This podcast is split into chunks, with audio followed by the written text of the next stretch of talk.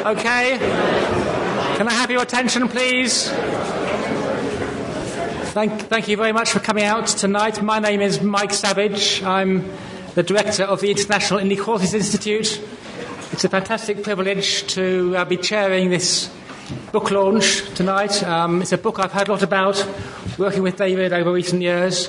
Um, it's very clear it's going to be a major piece of research which will have a major significance in shaping our debates about political change, democracy, and capitalism. So I'm very much looking forward to the debate. I will just say, introduce the speakers, and then I'll say a bit about the format, and then I'll pass on to Torben to start us off. So, uh, the book, Democracy and Prosperity Reinventing Capitalism um, Through a Turbulent Century, has been written by Torben Iversen and David Soskice. Torben Iversen is Harold Hitchings Burbank Professor of Political Economy at Harvard the author of many books, including Women, Work and Politics and Capitalism, Democracy and Welfare. David Soskice really needs no introduction.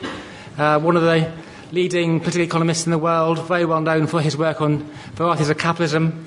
And I have to say, speaking personally, he's been a fantastic colleague in the IAI and the LSE. He's just been hugely important in making International Inequalities Institute the place it is today. So I'm really, really uh, pleased and proud on a personal level to be chairing this um, event.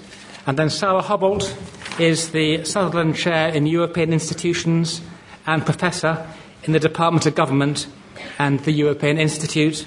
Um, she's previously held posts at Oxford and Michigan. Uh, so we have a fantastic uh, night ahead of us. Um, the format will be Torben will introduce the book in about 20 minutes with some slides. Uh, we don't have a long introduction. We want to get lots of time for chance for debate.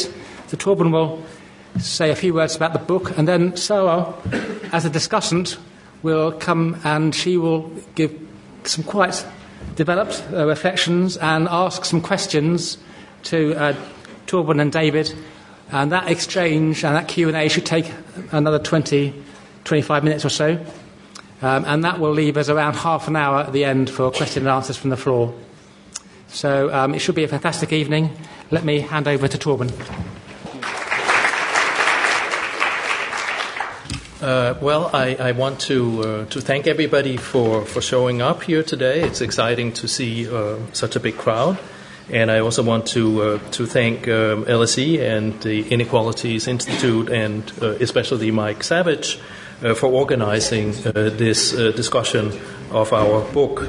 Really excited to be here, really excited to be back at the LSE, in fact, uh, and I look forward to your, your comments on this project. So, um, let me say a little bit about the background for, for, for this book. Uh, we have been very much um, motivated uh, by, by recent events and what we see as a deep pessimism about the future of democratic uh, capitalism as it exists uh, in the countries we're living in, uh, advanced rich uh, capitalist uh, societies. And it's not uh, difficult to see the origins of this kind of pessimism. Um, the rise of right populism in Europe, Trump in America, Brexit in this country, as well as the longest economic recession since the 1930s, which is still lingering in the form of low uh, growth rates. And we've also seen a very sharply rising um, degree of inequality across across these countries uh, since basically the 1980s, and we've seen a retreat of governments from redistribution, at least uh, some forms of re- redistribution, and this has led to a very concerted uh, and involved critique of advanced capitalist uh, democracies. Much of this critique is coming from the left, and there are sort of two varieties of this uh, left critique that we are engaging with uh, in the book and that I want to engage with, we want to engage with uh, in uh, this um, presentation today. Uh, the first variety is the argument that footloose capital, mobile capital, undermines the autonomy of the democratic uh, state. These are arguments that have been for, uh, brought forward, forth by uh, people like uh, Streeck, Piketty, and before them, Andrew Glyn. It's the notion that the democratic nation state really needs to be able to control its borders and it needs to control the mobility of capital in order to regulate and in order to redistribute. The second variety of the left critique is that the rich and business interests are subverting democracy through the use of money, and this is a problem that has been magnified by the concentration, increasing con- concentration of wealth, as well as through uh, lobbying. And this is an argument that we associate with uh, prominent scholars such as uh, Marty Gilens, uh, Bartels, Hacker, and Pierson. there are many others. Um, there's also a right critique uh, that we uh, address in the book, but I won't say very much about today. Uh, which is uh, one that goes back to, to Hayek and is echoed in, pub, in some of the public choice uh, literature today, and it's the notion that democracy will undermine uh, capitalism. We think that uh, the real danger in, in this way of, of looking at what's going on uh, it's not that we don't share the concerns of these uh, authors uh, and and and the recent events, but there is a risk that these analyses will turn into what we might call systemic uh, pessimism. That advanced capitalist democracies are in deep crisis, that they are fundamentally flawed, that capitalism can only work for a small minority, and that capitalism and democracy are fundamentally at loggerheads uh, and cannot coexist. The danger is that when we look back in history, um, in the 1930s, it was precisely this kind of systemic pessimism that split the left into communism and social democracy, as well as um, arguably split the right into um, mainstream conservative and liberal parties and fascism. And this is uh, not the kind of world uh, we want to get into. So, our argument in brief um, is uh, first that these are real and serious uh, concerns, and we share them. We wake up to these headlines every day uh, in the newspapers, uh, and they worry us. But what we have done in this book is to try to take a long term perspective uh, uh, on advanced capitalist democracies. Uh, and uh, what you very quickly discover is uh, how incredibly successful they have been. They have created unprecedented prosperity uh, as well as relatively high levels of income equality as well, compared to any other existing or known political and economic system out there. Advanced capitalist democracies have also been remarkable uh, in terms of uh, being resilient uh, despite all these uh, turbulent events uh, that have occurred through the century, and that's uh, the subtitle of the book. The Great Depression, two world wars, the end of empires, technological revolutions, fall of the wall, and the financial crisis. Through all these huge transformations, advanced capitalist democracies still survive. We argue in the book that this reflects, this resilience uh, reflects, uh, when we consider this again over a long period of time, a symbiotic relationship between democracy and advanced capitalism. And we do not think that recent developments have fundamentally changed this symbiotic relationship. Instead, we see populism, rising inequality, and so on as expressions of how this relationship between capitalism and democracy has evolved, especially in the transition to uh, a new knowledge economy. So these are real things, uh, and they are part of the evolution of advanced capitalist democracies, but they are not ultimately uh, a threat. Just a few highlights from the kind of uh, arguments that I'm going to be elaborating a little bit uh, further as I go along. We think that advanced capitalism is nationally embedded, that capital is not footloose, and that the state is, uh, the advanced nation state is strong and autonomous and could do a lot of things.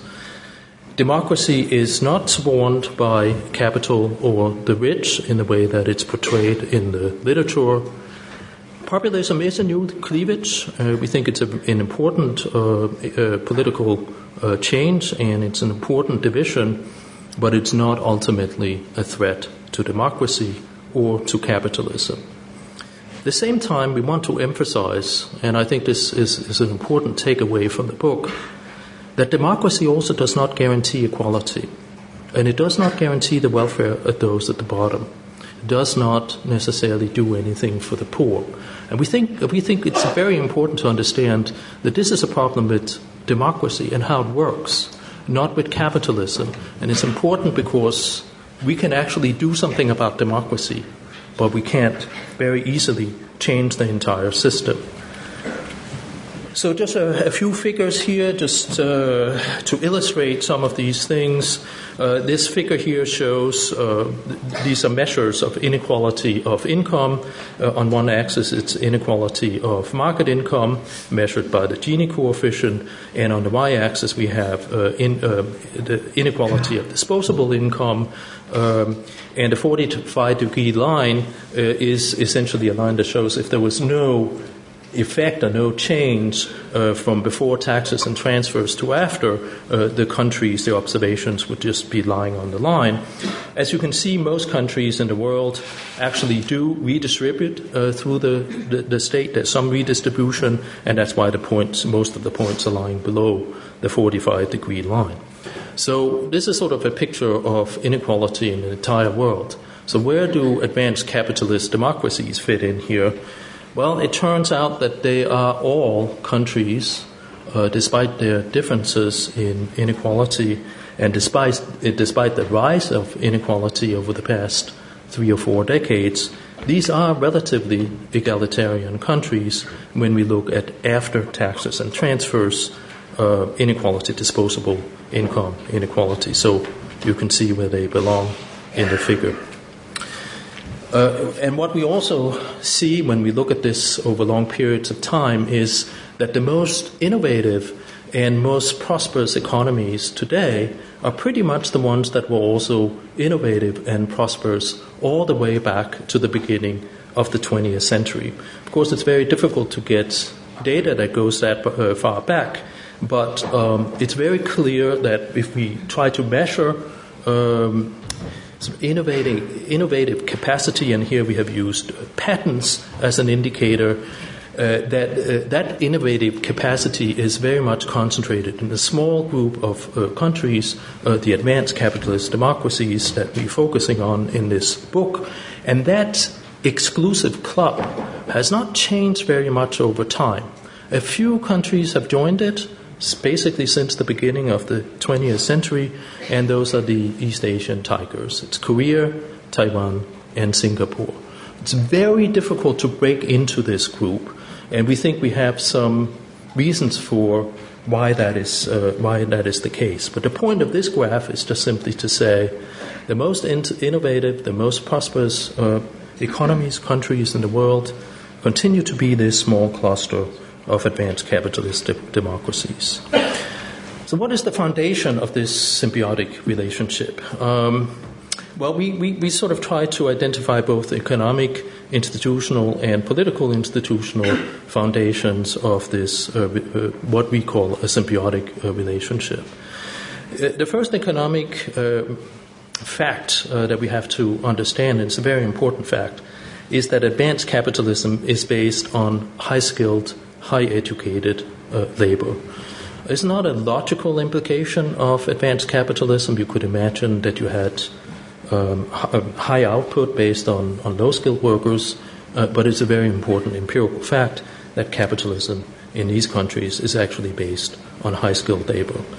But that means, so that have some important implications here. That means that advanced firms depend on local knowledge clusters of highly educated and specialized labor who are embedded uh, themselves in social networks.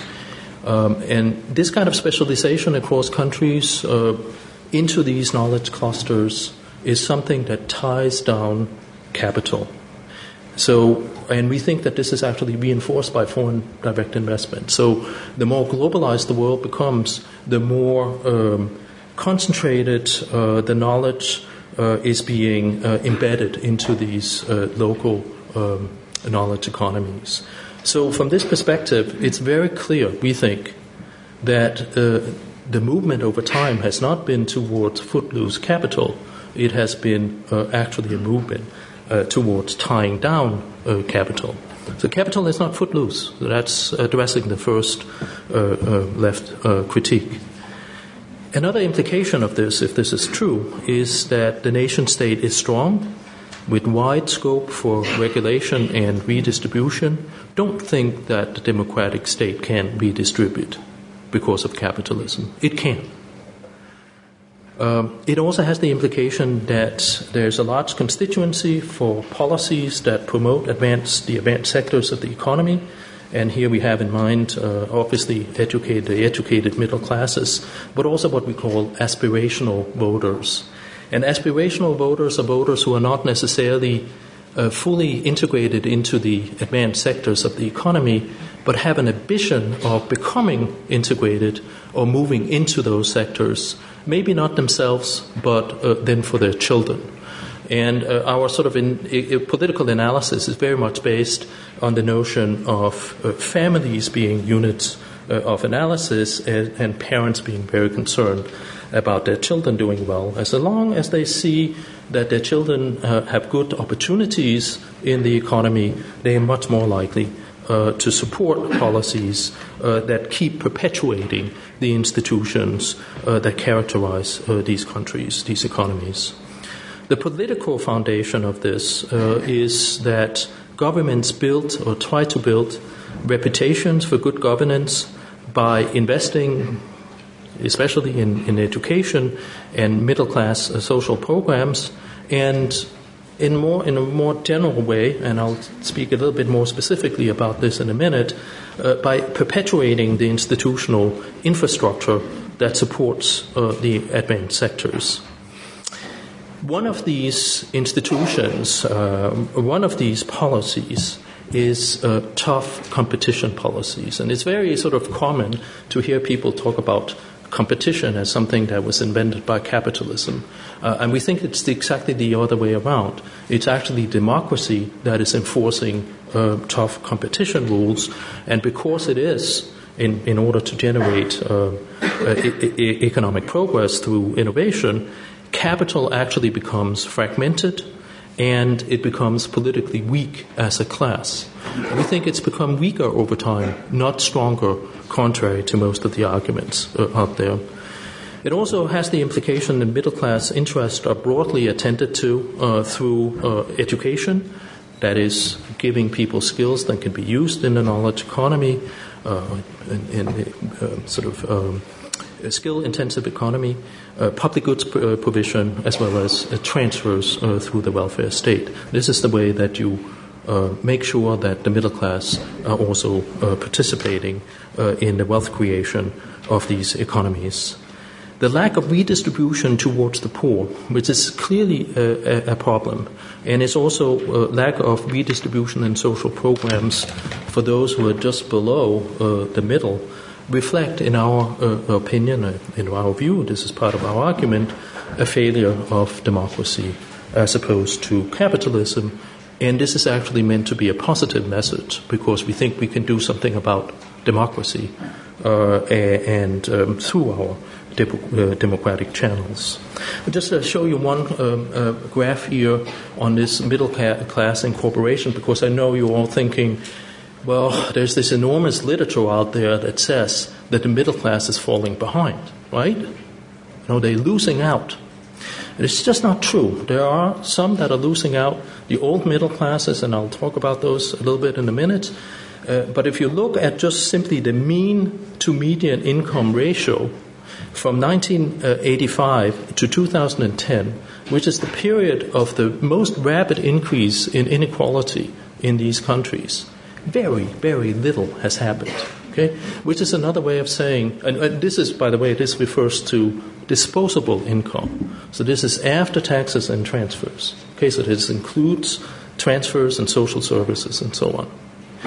But if you, if, if, if you take that into account, uh, if you look at disposable income inequality, um, the middle class has actually kept its position in the economy measured against uh, the mean output or the in, mean income uh, in society.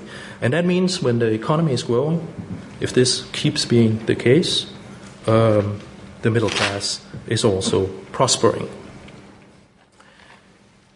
And then a few words on, on what uh, uh, we uh, try to argue is a very important um, thing to understand about these countries, which is that democracy continuously reinvent capitalism. And what we mean by this is that uh, the rise, we look at the rise of the knowledge economy, this is not something that was caused by the global, by global capitalism or by business interest. It was a set of institutional reforms initiated and implemented by democratic governments in order to push the economy forward. These were reforms of the financial system to allow for a much more decentralized and global uh, production system with what we call nonlinear careers, people moving between work and family and between work and further education, which uh, requires access to uh, finance it was uh, reforms of the macroeconomic regime to anchor inflation and exchange rate uh, expectations in a much more globalized world. It was uh, reforms of product market competition and trade uh, to uh, force companies to innovate and to invest. And it was, above all, um, a major reform of the higher educational system and training system in general, plus uh, investment in research and development, all to facilitate uh, the growth of local knowledge clusters. The consequences of these reforms, and sort of going through this circle of this um, symbiotic relationship, consequences of these reforms were to allow the spread of decentralized production networks that is based very heavily on skilled uh, labor. It replaced um, uh, large vertically integrated Chandlerian companies that existed in the Fordist economy with much more decentralized forms of business organization that are very closely tied in with social networks. And it's actually now uh, harder and harder to distinguish between uh, firms and social networks in many of these, uh, you know, high uh, tech areas. It created strong agglomeration effects, knowledge clusters that have been concentrated in cities, especially those with good universities and infrastructure, such as London.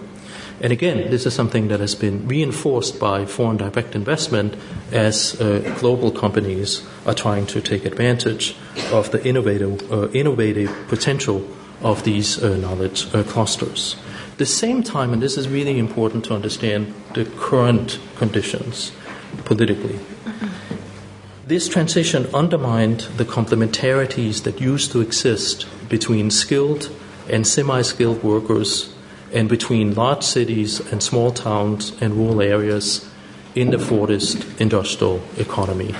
Um, skilled and semi skilled workers were strong complements in the production process, in the industrial economy, uh, and uh, small towns essentially functioned as, as feeder towns uh, for the industrial machine in the big cities. All these complementarities have disappeared, and skilled and semi skilled uh, labor has been segmented into separate sectors, and uh, uh, close connections between the large cities and the small towns and rural areas have been undermined. And this has created an enormous amount of inequality along skill lines and along geographical lines. And we think those new divisions have created what we might call a Rokkanian uh, cleavage, going back to, to Rokkan's uh, famous uh, work on this. Structurally, this new cleavage is reflected in increased inequality and re- reduced uh, mobility uh, because of segmentation geographically, but also segmentation in the labor market.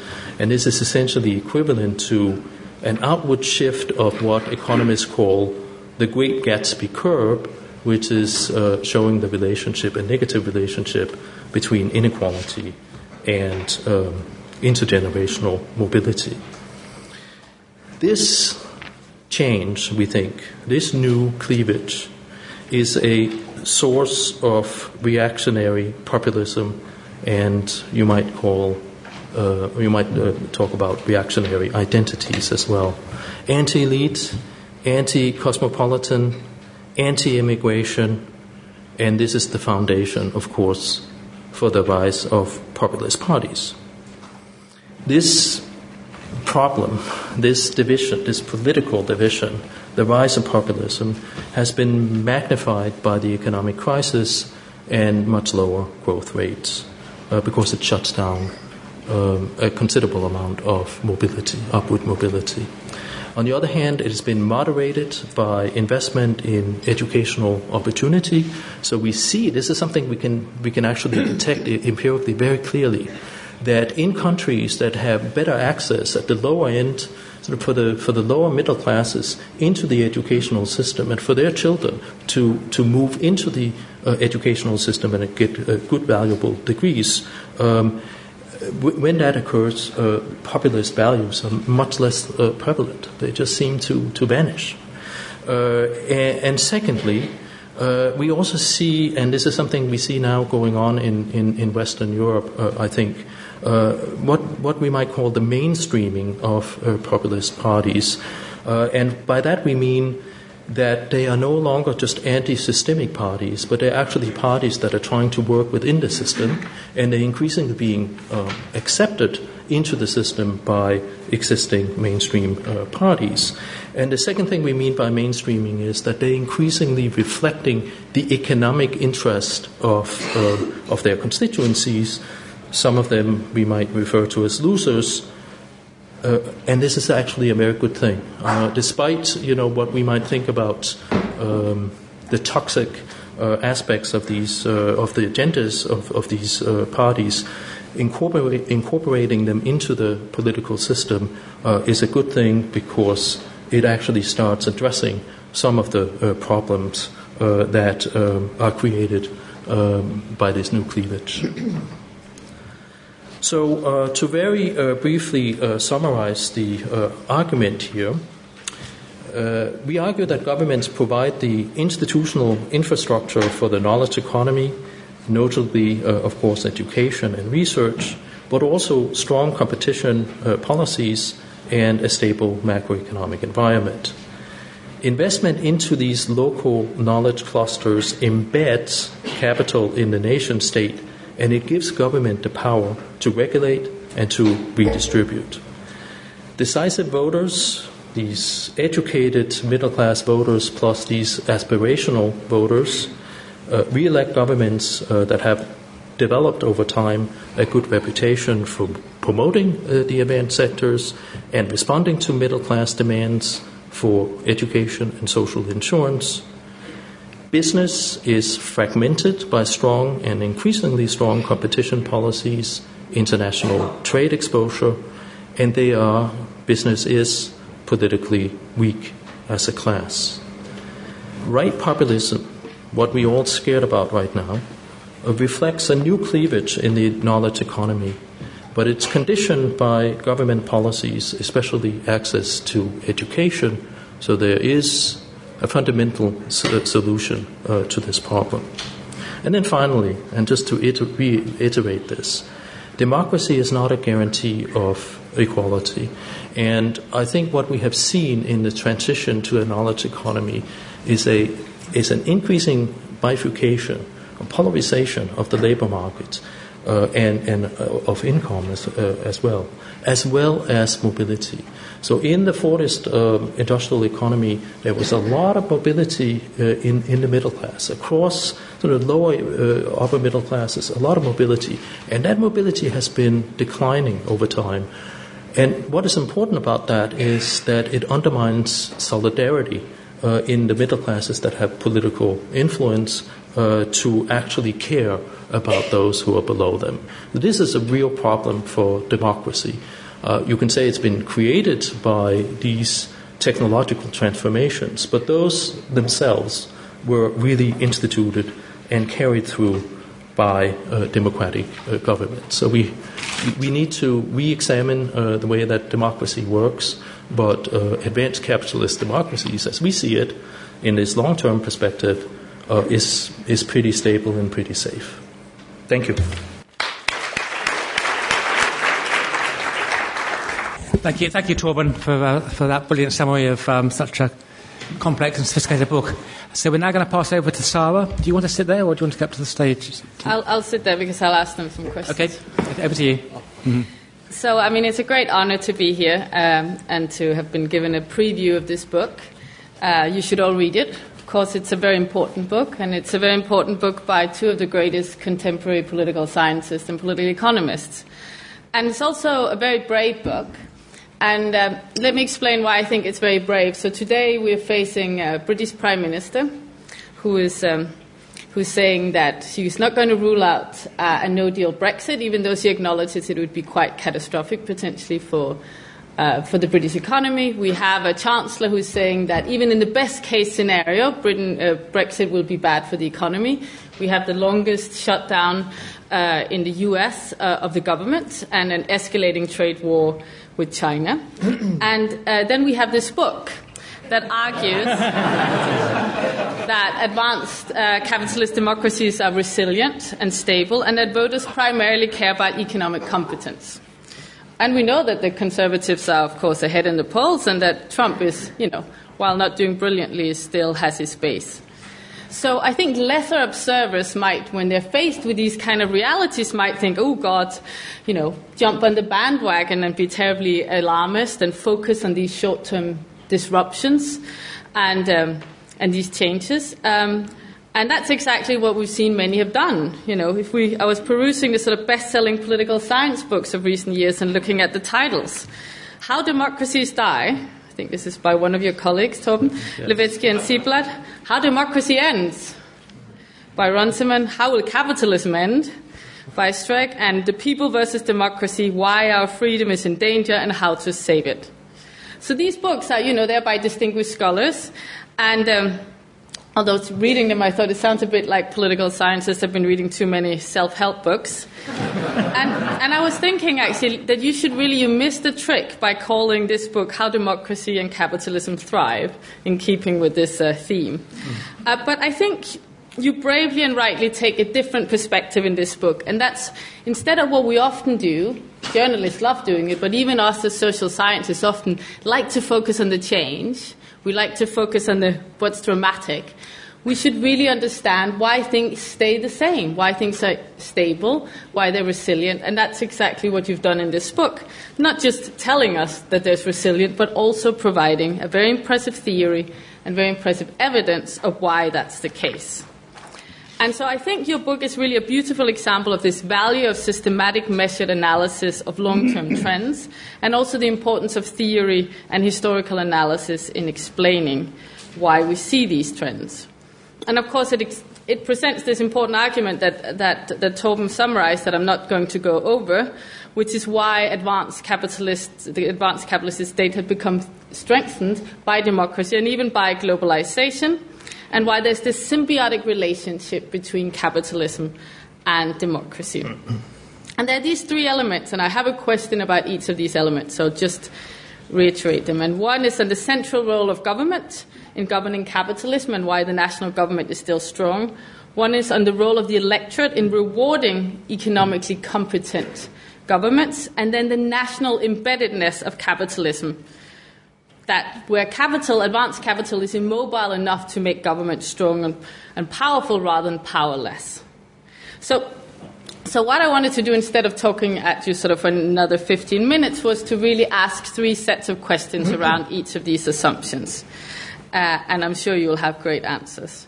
And of course, because I love this book so much, it was difficult, but I thought it's sort of boring if I just do another 10 minutes of, you know, how wonderful it is. So let me start. Um, so, so my three questions is first of all on this model of electoral behavior that underlines uh, and underlies this, um, this model of, of, of why capitalism and democracy are symbiotic. Secondly, about the symbiotic relationship between democracy on the one hand and capitalism. And lastly, about the national embeddedness. So, firstly, on this um, on the model of, of, of, the voter, and this is maybe where I feel more comfortable because, uh, you know, I study voting behavior. So, so at the core of your theory is really this idea that you have, you don't use the term median voter, but it's a sort of median voter, uh, this decisive middle class voter who ultimately cares about economic competence. So this is how this su- survives, this advanced capitalism because voters have aligned interest with advanced capitalism and they reward governments that manage the economy well. Yeah? Uh, and it's first of all, I was struck by that. That's kind of a valence argument. There's not a lot of spatial. Uh, you've both written brilliant things in sort of more spatial framework. It's not very spatial. It's sort of we all have the same objective about what's a good economy, and we just reward the governments that do the best job. It also assumes the predominance of economic considerations. So you do address mm-hmm. this in chapter five, but I still want to sort of ask you a bit about it. And it assumes a high degree of rationality and competence of voters because they have to be able to see who manages the economy well. You should think it was pretty obvious. Let's say right now, the, is the current British government managing the economy well? I don't know, but that's the sort of. and so, so there's two challenges to this, and I'm not saying you haven't addressed it, but I'm going to push you on it a bit. Yes. One is the rise of cultural identity politics. So you have a whole chapter on that, which I think makes actually a really big, important contribution to that debate. And what you say is, well, that is true. There is this second dimension that matters, which of course partly also fuels populism, but that has an economic dimension. And I think I fully agree with you, and I think there's been too much of this culture versus the economy, and you show evidence that's compelling. But I would still say, even if this new cleavage has an economic dimension, particularly this education uh, dimension. Does that mean that uh, that can't crowd out these economic competence signals that your model relies on? In other words, even if it is the populist, you know, the, the appeal of populism has an economic basis. The fact that they talk about identity politics, that they talk about nationalism, that they talk about getting rid of foreigners or getting rid of the EU means that the signals about you know, it's really about the economy stupid, are crowded out. And that's what we see when we study individual level voting behavior, that people care less and less about economic competence and more and more about this new dimension. So, so I'm wondering how far does the fact that it has an economic basis, how far does that take you in terms of sort of the weakening of this economic signal? And also you say, well, people in countries where you have greater educational opportunities because you also you have a quite strong statement that's I love this so they're very it's a great book also because they make very strong statements. Populism can be readily undermined by public policies designed to open educational opportunities for more people.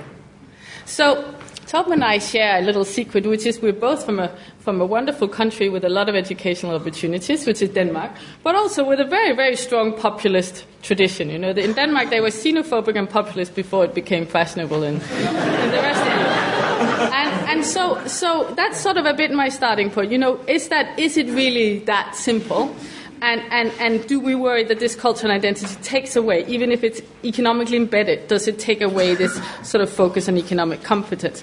And then there's another challenge to the economic model, and that's the sort of are voters even, even if they had the information, are they competent enough to, uh, to, to process it? Because there's a whole literature, as you know, with Bartels and others that you, you cite, which is saying no voters are very biased, they're very partisan. The US is, of course, a, a an example of that. So they don't even pick up economic signals because they're so inside their own tribe. You know, they're Democrats, so whatever Trump does, even if he was a brilliant manager of the economy, no one would ever pick it up. Yeah? And does that bias and that partisanship that, that colors how we see the world? In Britain, what we have at the moment is that bias translated into Brexit. You know, if you're a Remainer, you think things are going terribly. If you're a Leaver, you think, you know, either things are going great, but they certainly will be. You know, so that again, does that undermine that fundamental assumption in your model that voters will vote rationally and vote for the parties that are economically competent. So that's my first challenge yes, to you. Yes. Over to, over to Torben and David. So, Why? Yeah, but do, why don't you start? I'll want to comment. okay. Uh, it's a really, really, really excellent point, and, and, th- and thanks for uh, for bringing it up. Um, I think we understand that um, rational voting is a very complicated thing, let me put it that way. And it goes all the way back to Downs. Uh, Downs identified uh, what he called uh, rational ignorance, uh, which is uh, individuals just don't have any incentives to really invest in political information because that information is not going to give them any impact on public policy. So public policies are public goods, and, and therefore you have no incentive to be informed. So we take that very, very seriously. Um, we don't push it in, in this book, but we have done it in, in other work. And in that other work, what we have been focusing on is people's um, embeddedness in social networks. Uh, we think that people get most of their uh, information uh, from social uh, networks. And ultimately, what makes social networks, if this is how people acquire information, we talk about, we talk to each other about stuff. And whatever we talk about, uh, we learn uh, from that conversation, and we also have incentives uh, to learn something about what we're talking about, whether or not uh, it's, uh, it's football or it's uh, politics or, God forbid, baseball. when, when your network is, I live in Boston, and when your network is talking a lot about these things, you, you, you acquire incentives to actually become informed. Those incentives are obviously very um, polarized or very uh, unequal in the sense that um, people like us, we talk a lot about politics, and I think it's reasonable among people like us that we will arrive at uh, sort of sensible understandings of uh, politics. Um, many people are not in those kind of uh, discussion networks, and so they develop very vague ideas about politics and might be more swayable um, in, in terms of, of, say, populist politics. I think it reinforces our argument, if this is true, in the sense that we want to say that it's the educated middle classes, right, that are pretty much run, running the show, sort of broadly speaking. And they are the ones who are in uh, social networks in which it's reasonable to expect that they will arrive at pretty uh, fair or under, uh, accurate understandings of politics, and therefore can vote in a way uh, that is uh, sensible, that will advance their interest. It's much less uh, true of the poor. It's much less true of uh, the old middle classes uh, because their networks have very, very much been splintered by these uh, economic transformations. It does make them amenable to be picked up by these other issues that you talked about. And I think actually Denmark is a great example. We've had a what a populist party for 45 years or something like that. You know, it's been around for a very long time, so we know something about this in Denmark. And uh, it is absolutely true that a lot of people got um, attracted to this populist party when it started back in the 19, early 1970s. Uh, by their non-economic uh, sort of uh, appeals, uh, and, and, and the most important one, of course, being an anti-immigration appeal, but also sort of appeals to nationalism and, and, and the Danish people and so on and so forth. What has happened over time, I think, is what I would call a learning process. And, and I hope that this is what will resolve some of the issues that you're bringing up uh, over time. The learning process has been a, a process, a very tumultuous uh, process for the party itself, because it was basically taken over, right, by a politician who really wanted to bring the party into the mainstream, Pia Kjærsgaard. And she then created a separate party that had very many of the same sort of issues, especially uh, uh, anti-immigration. Uh, but it was also a party that wanted to be a mainstream party. And that uh, meant uh, appealing to mainstream parties and saying, we, we're not rejecting you, we're not rejecting the system, we want to be part of the system, we want to have political influence.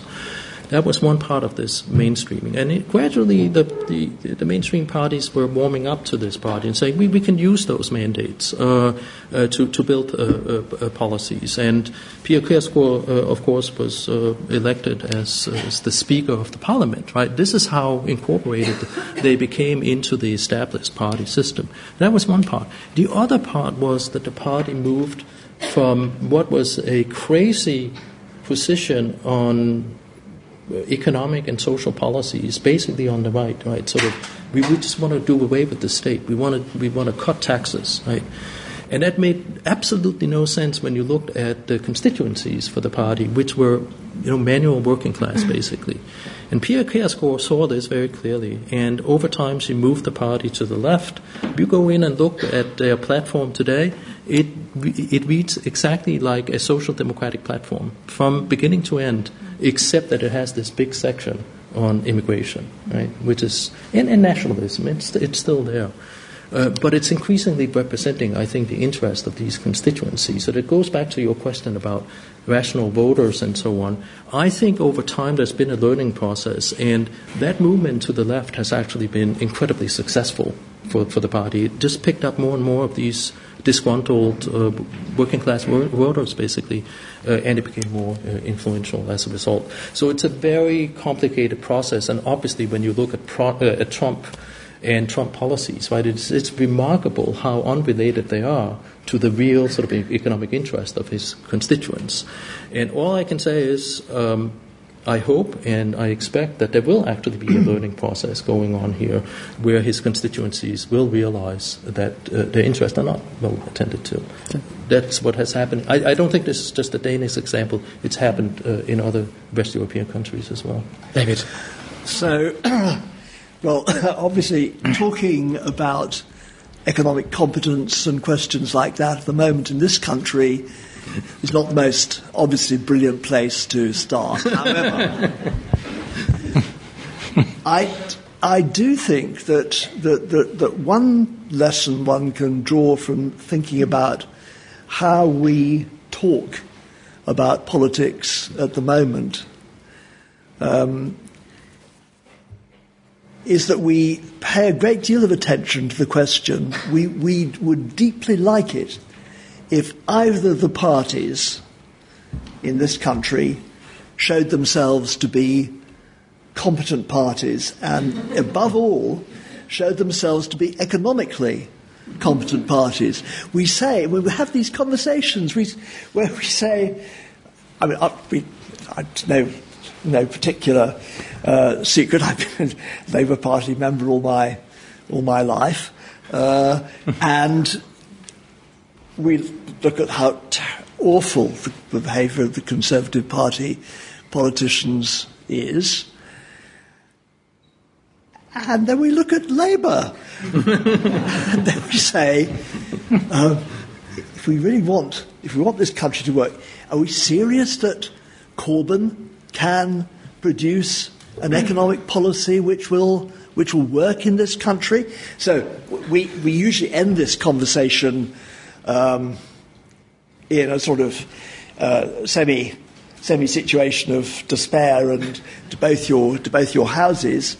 uh, I think it's really interesting if we and we sometimes talk. By the way, um, we never talk in our social network about baseball or uh, even football. What we do talk about, though, is to go back and look at political leaders in this country over the past 30, 40 years or so.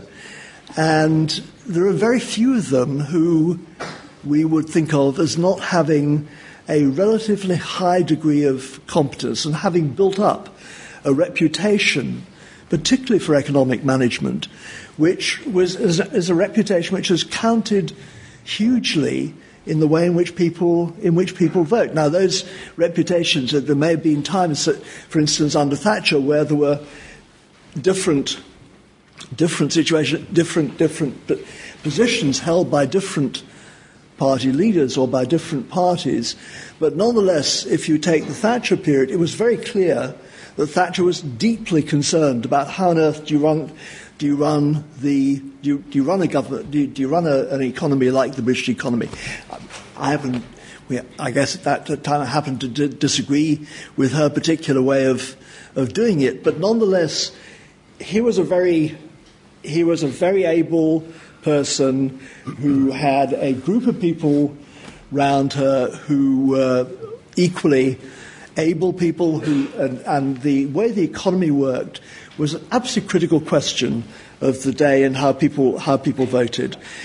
Uh, again, if you go back to if you get, let's say, so that was a stage where Michael Foot was Labour leader, and he didn't have that reputation for economic competence, and that actually, that actually had a bad effect on, on the, in my view, on, on Labour's, Labour's electoral ability. If you go back you, you, get, you get nearly all the prime ministers who get chosen had a high level of competence. I may have disagreed with, with particular policies, but that was a really critical element of how people thought and how people voted. Are they actually voting for a party leader or economic policy leaders who know what they're, what they're talking about. Now, why is this so, so important? I mean, I agree today, today you're absolutely right. This is, a, this is a bad moment to be pitching the sorts of arguments we're, we're, we're pitching. But there are, it seems to us, um, key groups in the electorate who are deeply concerned about how the, how the economy works and deeply concerned about how the advanced sectors of capitalism work. For a start, most people who work in those areas uh, certainly want the, the economy to, to, work, to work well. If you go beyond people who work in all the uh, high value added sectors of the economy, service sectors, uh, or, or whatever, uh, you come to a very wide group, part of the electorate, which I think we believe has been really neglected a lot in the literature, and that's that's what we call aspirational voters or aspirational families.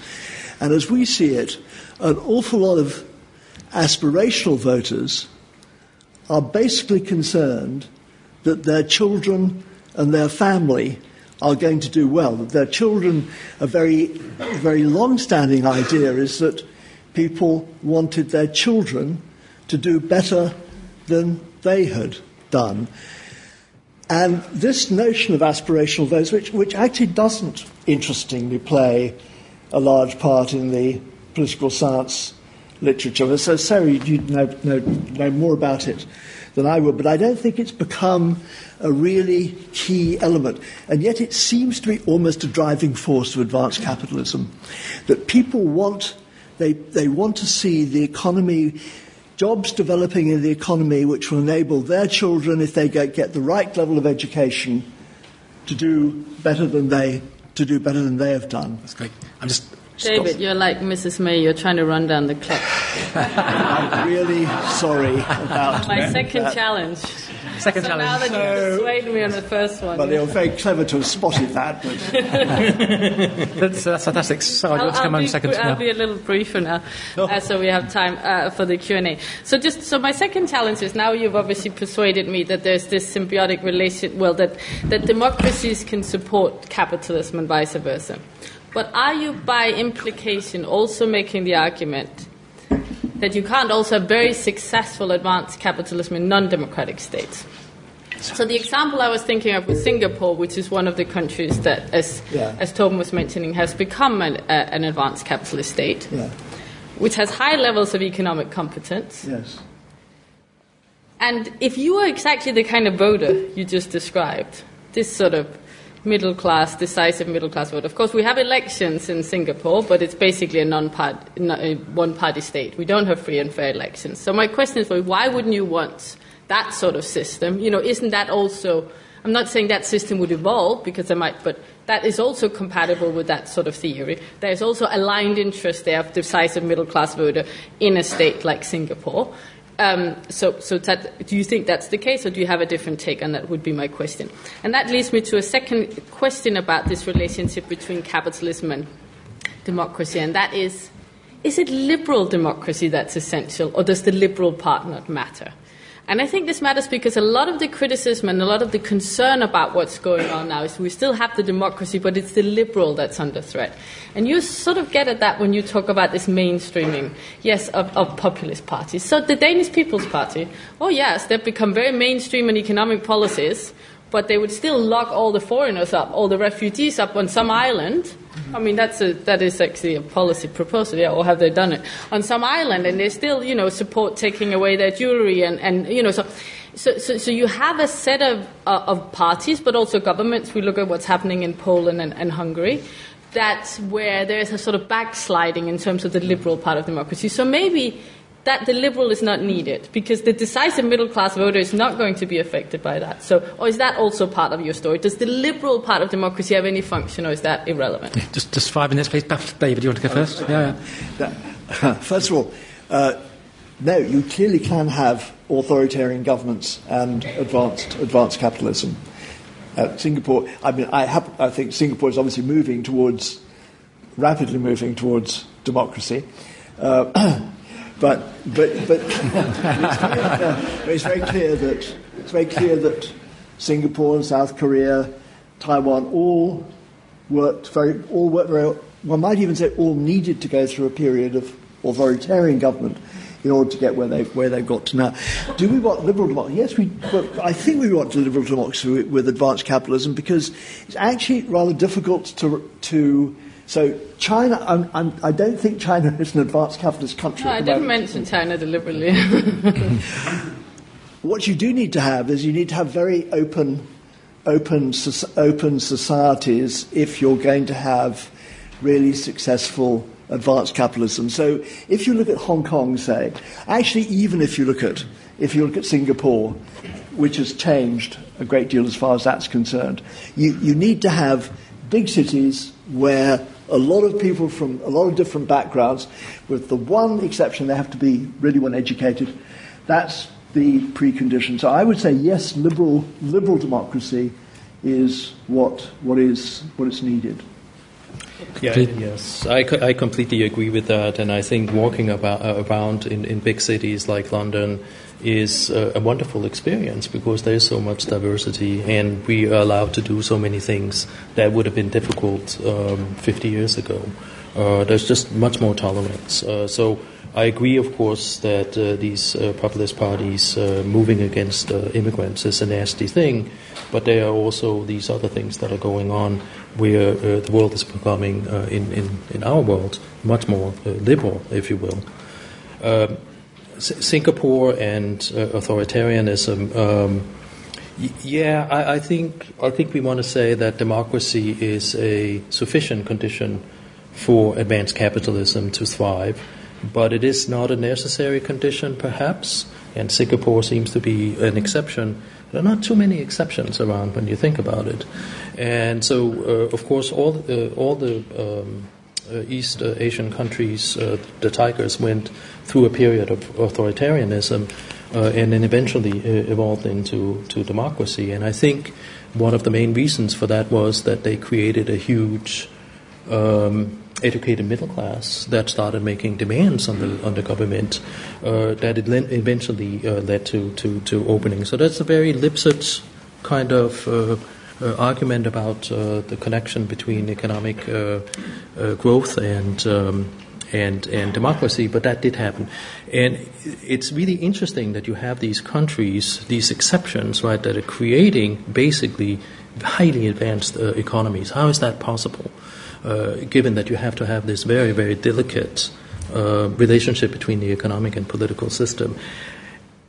A conjecture is that this has to do with the threat of war in, in these countries, right? If you take no, uh, South Korea, um, it seemed like they had made uh, under Park a uh, basically a decision that they had to invest massively in education in order to modernize the economy and therefore create an effective bulwark uh, against uh, against North uh, Korea.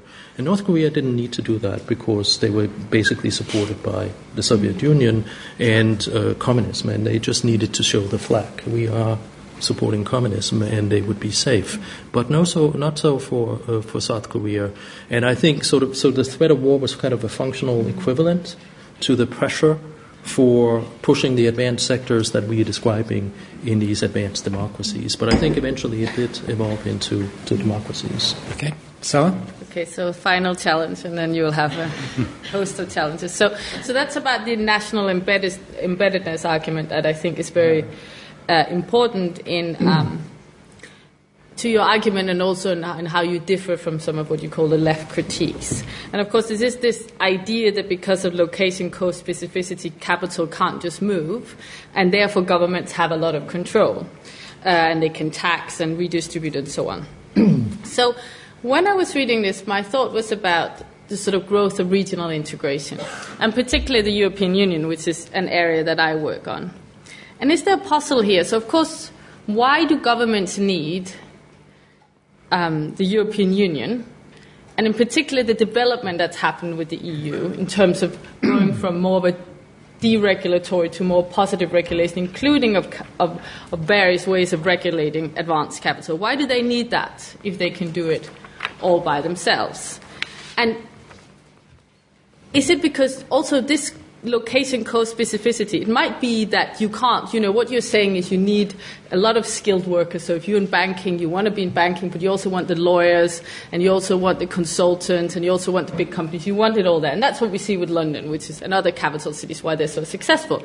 But why can't, are you not still competing with Paris? You might not be competing with, you know, sort of less advanced capitalists. But isn't there still competition between countries, and how does that play into your argument? So, so the two examples I was thinking, one is, of course, I mean, sorry to be sort of so Brexit obsessed, but there's a nervousness yeah, in, in, in London about what will happen to companies and financial institutions. But if they're so national embedded, you say repeatedly in, your, in, in the book that advanced capital is immobile. If it's immobile, why are people nervous? Maybe they shouldn't be nervous. Maybe, you know, that that's just a fallacy. But but but there there is certainly that idea out there that that there's moving. And the second question is something like, for example, what happened with Ireland and the and the Commission. So here, of course, we have the EU Commission going after uh, Apple uh, because Ireland is basically giving them tax benefits. Well, that looks like Ireland is trying to attract this immobile capital by giving them tax benefits, and the EU is coming in as a supranational regulatory body. So my last question is: Can we? Is there still a need for regulation, a strong government beyond the nation state, and why is that the case if it's so nationally embedded? And then finally could you imagine also on the democratic thing that democracy is not that embedded in the nation state, and in fact we could imagine in time, a sort of symbiotic relationship between advanced capitalism and democracy at a supranational level. Great questions. questions. Well, first, I think the in, in, terms of in terms of Ireland, a lot of the a lot of the concern in Ireland has been to attract uh, to attract capital, which is mobile in the sense of attracting American American companies to set up in Ireland to get around the tariff barriers in, in Europe and they're largely, in one form or another, um, relatively not very, they don't use very embedded uh, skilled labour, different to, to, the actual development of software in, in, in, in Ireland, it, in Ireland itself. Um, as far as as far as the actual movement of um, of companies from London, I think the movement of companies from London is actually much, the, the movement of the financial sector in London is going to be much less large than people people have been imagining or people have been talking about in the in the press. There are some regulations which mean that you have to have various types of various types of companies or uh, or whatever in, actually within the EU it, it, itself. So that's a regulation which clearly isn't going to make a, cause a problem for embedded, embedded capitalism. But the actual amount of movement, financial movement, which has taken place is actually pretty, is actually pretty limited. More generally, in terms of this whole question of different advanced countries and how they inter, interrelate, there is a great deal of spe- one of the aspects of advanced capitalism is it encourages a great deal of specialization. Part of that specialization comes out actually in varieties of varieties of capitalism, and that's I if uh, probably not to go on any length about that. That's I think why we why we have have different different countries with different sets of of internal regulations, and, and a lot of those internal regulations, uh, particularly over edu- how educational systems work. So we don't need the EU. oh.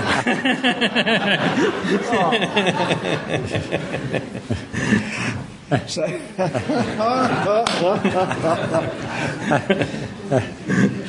so, so what. I, I, know David is a Remainer, so, so he will say we need we need uh, the EU for certain things. But uh, as, as a Dane, as, as you know, the, the only reason that Denmark is part of the EU is really free trade, right? This is, this is really the main reason. Uh, and it is uh, still mainly a free trade uh, area above everything else. It's also um, partly trying to coordinate another aspect of uh, international trade, which is exchange rates, right? And so the common currency is a response to that, and other countries are just uh, linking up to that common currency, creating, by the way, huge problems because. Uh, of the national autonomy of governments and to, to, to pursue different fiscal policies, right? Uh, that's very difficult to do uh, within a currency uh, union. Uh, so it's not a diff- it's not an easy thing to, to do. I think in terms of regulatory policies, it's still very limited uh, what uh, the EU does and how big an effect it has on national economies. And maybe one of the exceptions that you mentioned is uh, competition policy. I think competition policy, competition policy at the European level is important, and it's sort of been delegated. A lot of these uh, competition policies have been uh, delegated to the EU level to the uh, competition um, commissioners, uh, and um, and it is a very uh, powerful regime, right? And, and they are actually enforcing competition in a very aggressive way along the lines that we, we suggest. And it might be that something like that is be- better done at the EU level. But I think it's mostly about, uh, about free trade. So just, just, to, just to carry on about, or to go on about free well, trade. Quick, quickly. no, I th- well, I think, the, I think what has proved to what has really developed over the past 30, 40 years has been trade in services. And trade in services turns out to be a very complex thing. So the single market is actually something which is of great, of great importance and arguably of greater importance than a customs union. And that is something, the single market, which is difficult to do without having at least some real framework for cooperation across, uh, across the advanced countries in Europe. That's great. So can, we th- can we thank Sara for those great comments and, and, and we have about 20, 20, minutes left for comments from the floor. I suggest we have groups of three questions to, to try and make them a bit more economical. So lots of people already. Um, yes, uh, in the red scarf. Red. Yeah.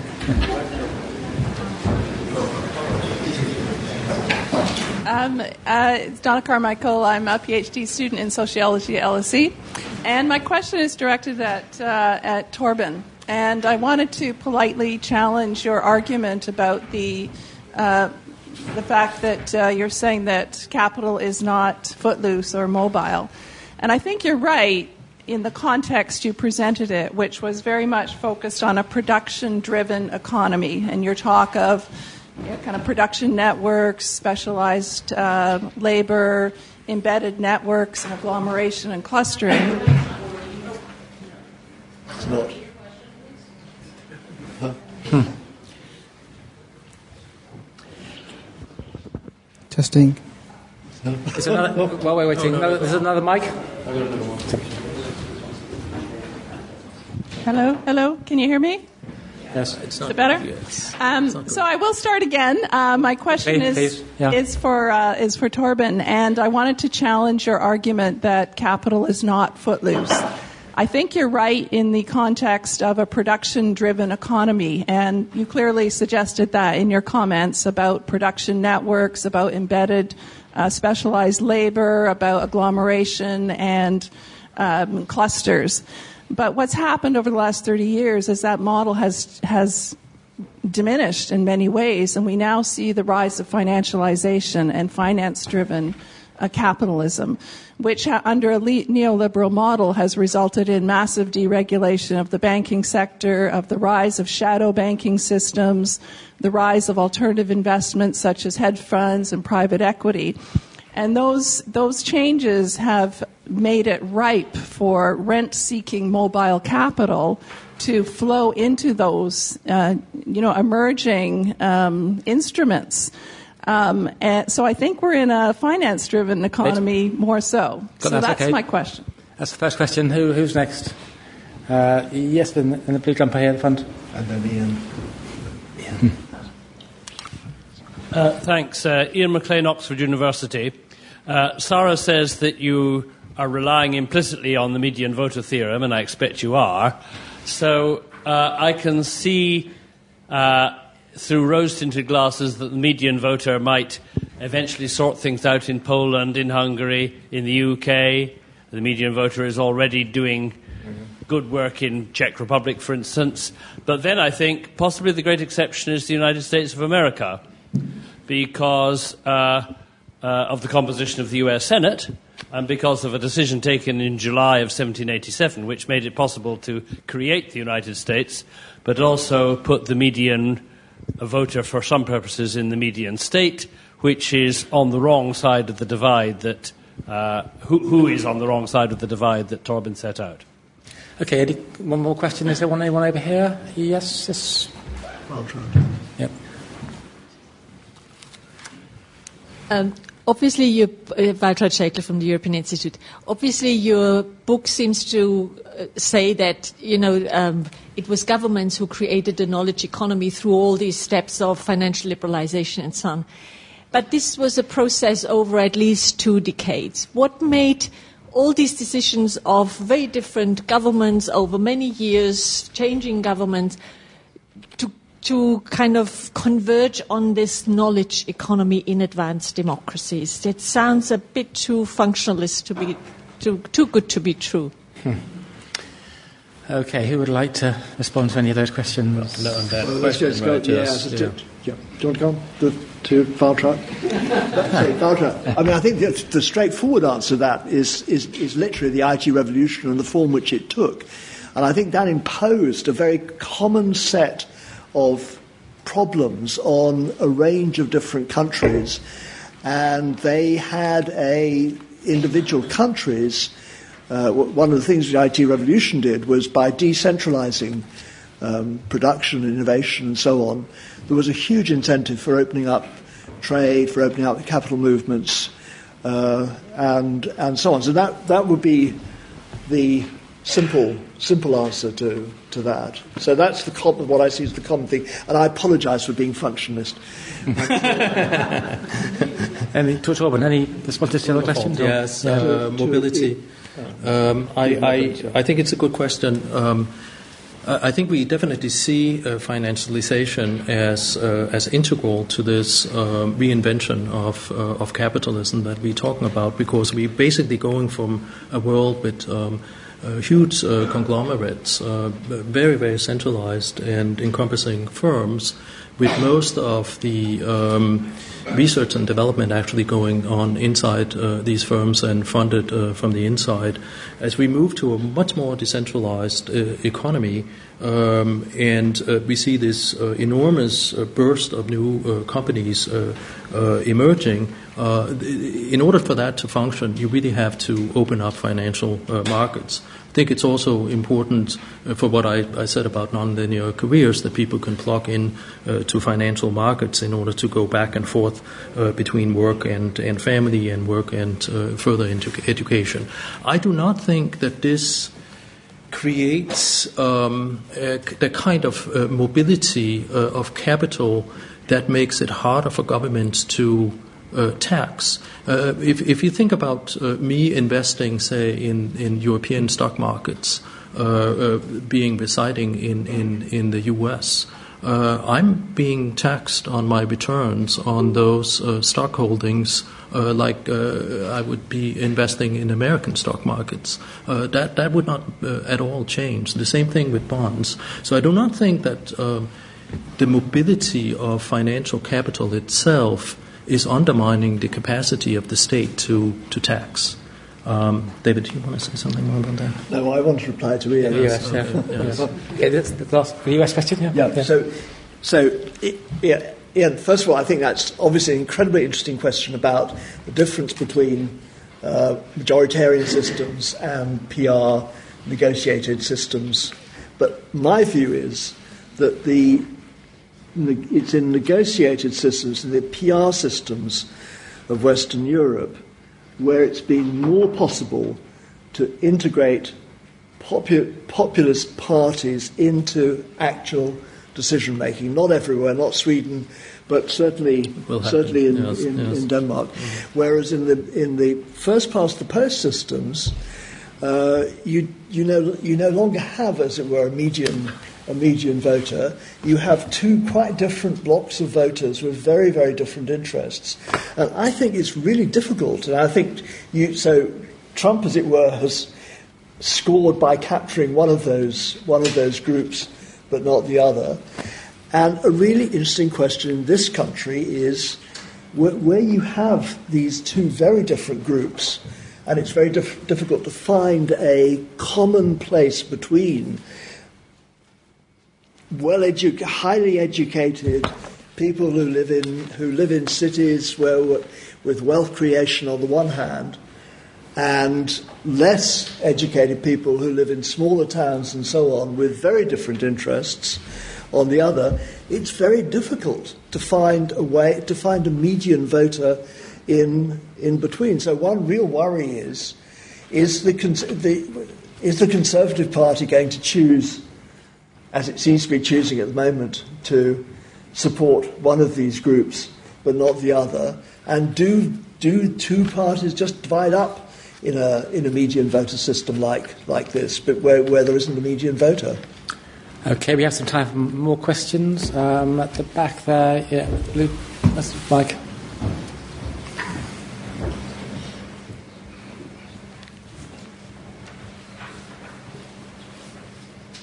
Thank you very much. Uh, can you hear me? Yes. Oh, yes. You. Um, you say that uh, business is politically weak as a class. And Torben, you live in the United States, where we have seen for many decades big business to be very influential in politics and in many areas that are fundamental for uh, all citizens, such as uh, food industry or healthcare industry.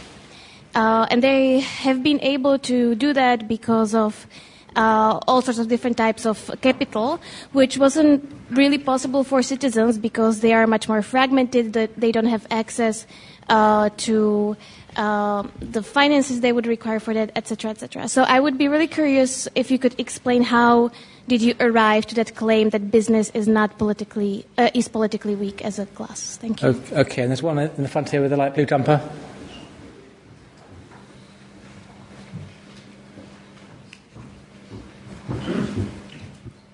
Uh, I would like to. Hello? It doesn't work. Yes, it does. Testing, testing. Yes, it does. I would like to make a question to Sara. If, uh, basically, when you talk about uh, liberal democracy, I live in many different countries in Europe, and um, I mean, I totally agree about the economic situation, about the, the, the knowledge economy, all this. But I realize that uh, each country in Europe, there is a, a, huge difference that is the justice system. So I realize that in some country there is a kind of inequality because the justice system doesn't work. And I've been impressed because when I've been to New York for the first time on the front of the Tribunal of New York, there is written that uh, the base for democracy is uh, uh a justice system that works. So basically, I think in Europe there is a kind of fragmentation of a justice system within each different country. Okay, one more over here. Yes, in the front. You have a notion of a, of a system called liberal democracy. Um, do you regard those two parts as equal, or is 50 50? Or is the liberalism more basic than the democracy, or the democracy more basic than the liberalism? Okay. Um, well, over to you two. Yeah, or you three, sorry. Yep. Who wants to go first? Sorry. Just to say, this is obviously about the book, so, but you're right, there is a fragmentation of the justice system in Europe.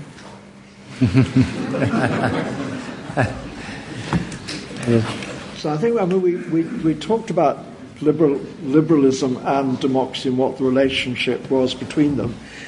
And I do. I think we. I, I think there's a, this is this is becoming a huge, a huge divergence between a populist view, which doesn't necessarily include liberalism, and another view which does include liberalism.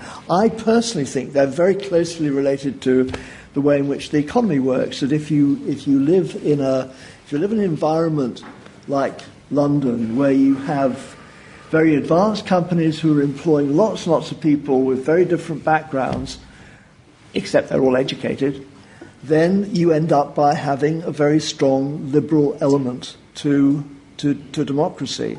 But I think it's very easy for that not to be the case, and I think that's mm-hmm. shown in a lot of a lot of populist parties. Yeah, I think I think this was also your your question, and um, Yeah, yeah. I think I think this is this is a really uh, good question and something I'd like to think more about. Um, is there sort of uh, variance in the degree to which these countries are liberal uh, as opposed to majoritarian?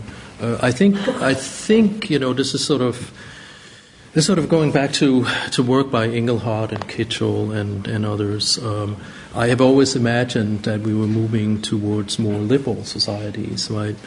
And and of course, uh, populism is challenging this, uh, but only but only I would say in a serious way uh, in in the U.S. right now, uh, and we'll see if this is going to hold up. Uh, but I definitely see the distinction, and it's an important distinction, and I think it is a distinction we capture in this cleavage, this new uh, cleavage in in the knowledge economy.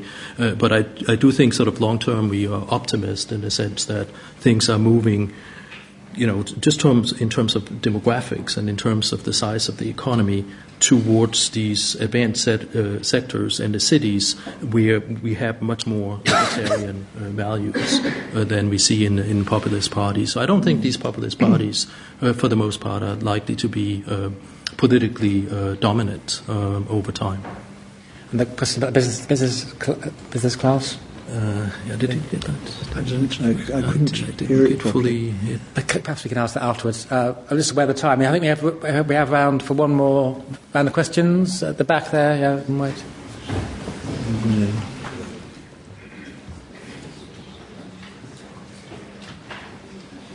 I mean, I didn't get what. what we, we, we didn't hear it, so I think we're just going to. Okay, should we do that? Then? Yes, would you mind repeating the question?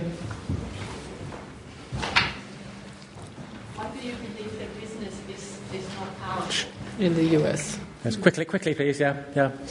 You say that business is uh, politically weak as a class. Uh, but you come from, or you live in the U.S., where we've seen for decades that it has not been the case that actually business has been able to influence uh, very important policies in various sectors, while citizens are very much fragmented. They don't have the capacity to organize, and they don't have the resources to push for policy changes. Um, so, how did you arrive at the conclusion that business is politically weak as a class? Do you want to reply quickly to that?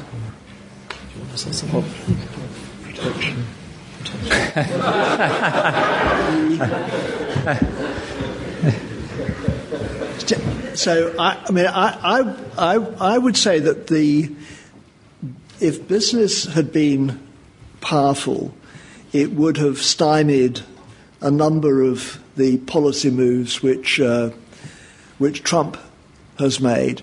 Equally, I would say, if, uh, but the, the, same is true here. If, if business had been powerful, it would have stymied a whole number of moves in relation to Brexit. And as, uh, I mean, as, as a, a, a, former foreign secretary said, fuck business. So. That was a quote. Yes. No, sorry, that was a, that was yes. that,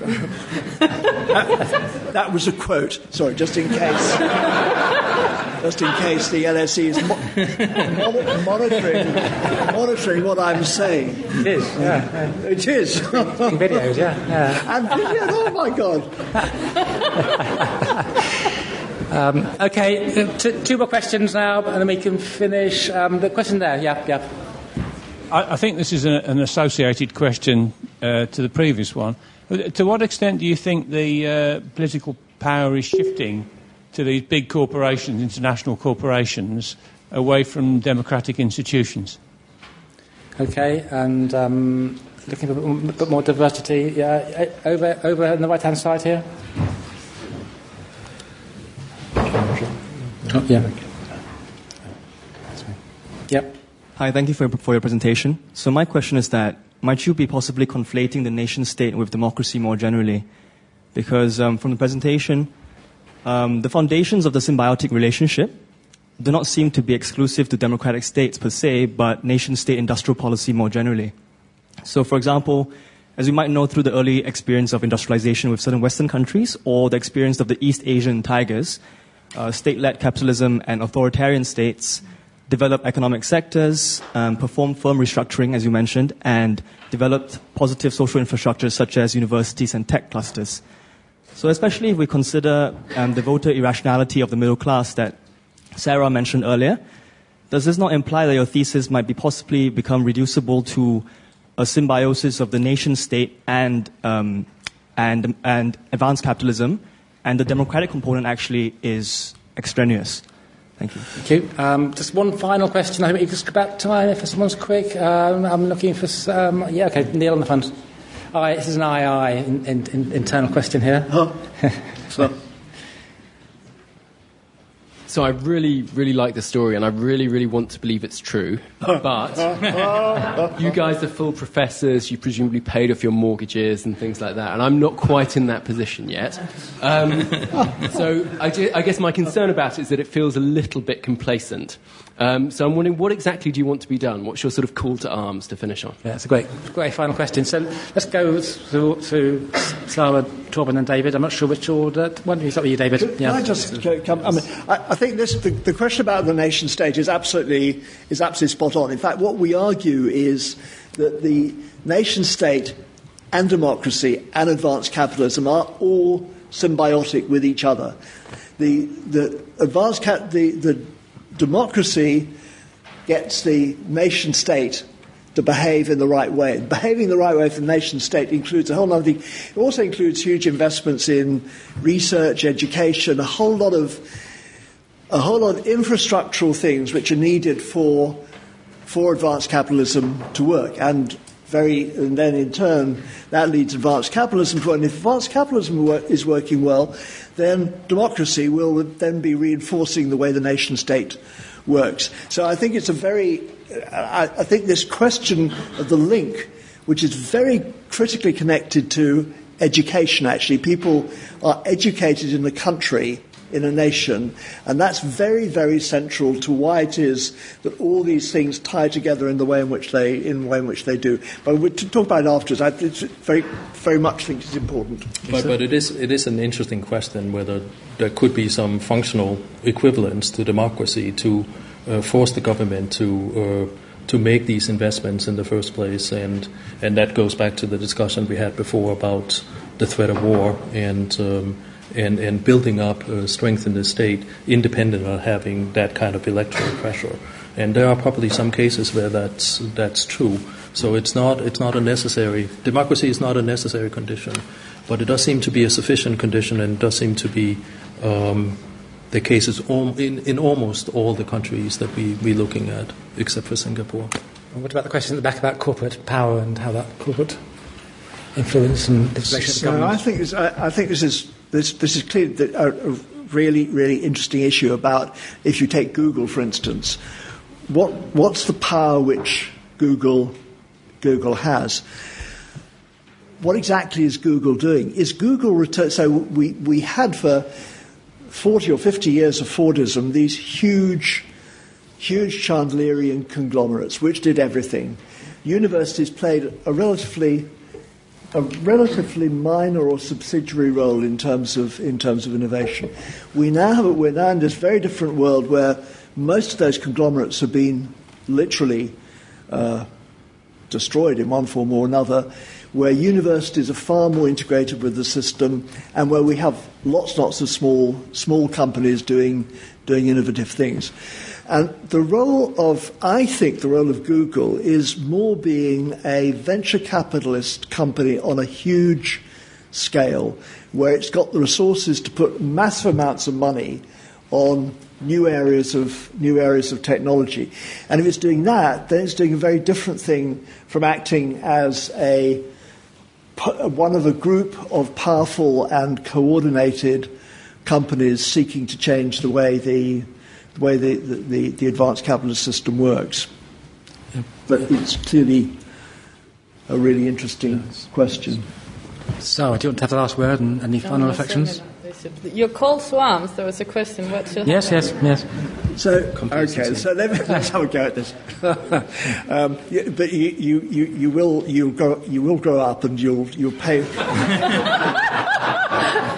paid off your mortgage, and I will be very respectful uh, towards you. Obviously, um, is that you an aspirational voter here? Yes. Okay. So, so I, I think the I think here's this, as I see it, if you take this country, a lot of countries now, we're ha- literally halfway through this new technology regime of the, generated by the IT revolution.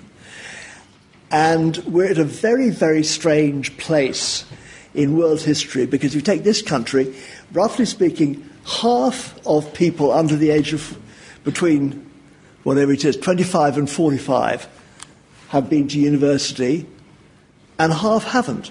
We've never ever been in a situation like that before where, the, where society has been so deeply cleaven by, cloven by that sort of, that sort of d- division. So it's not very surprising. The same is true of the United States. It's not very surprising that people are deeply, deeply unsure about how society is, how society is working.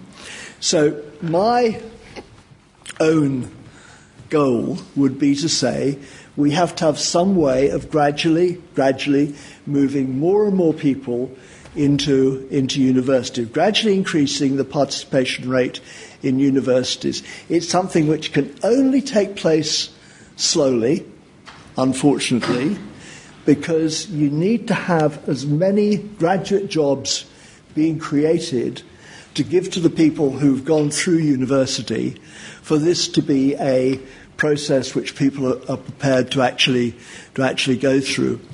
And I'm certainly imagining that if we lived in a world where 80% of young people went to university, we would be in a world which is very different and very much less divided than the world we live in at the moment. So that would be my that would be my hope. So maybe when that's got up to seventy five percent. That's where we're headed, and so that that's the positive uh, message in, in the book that we think long term we're headed um, in that direction. I think th- th- th- thanks to David Torben and, and so it's been a fantastic discussion. The book uh, is, is available outside. I think David and Torben are doing a signing if they can be persuaded. So it, I'm sure your appetite's being whetted. Complacent, controversial, yes. exciting. It's about the future of the world, future of democracy, future of capitalism. So please buy the book. Uh, and thank you very much for coming.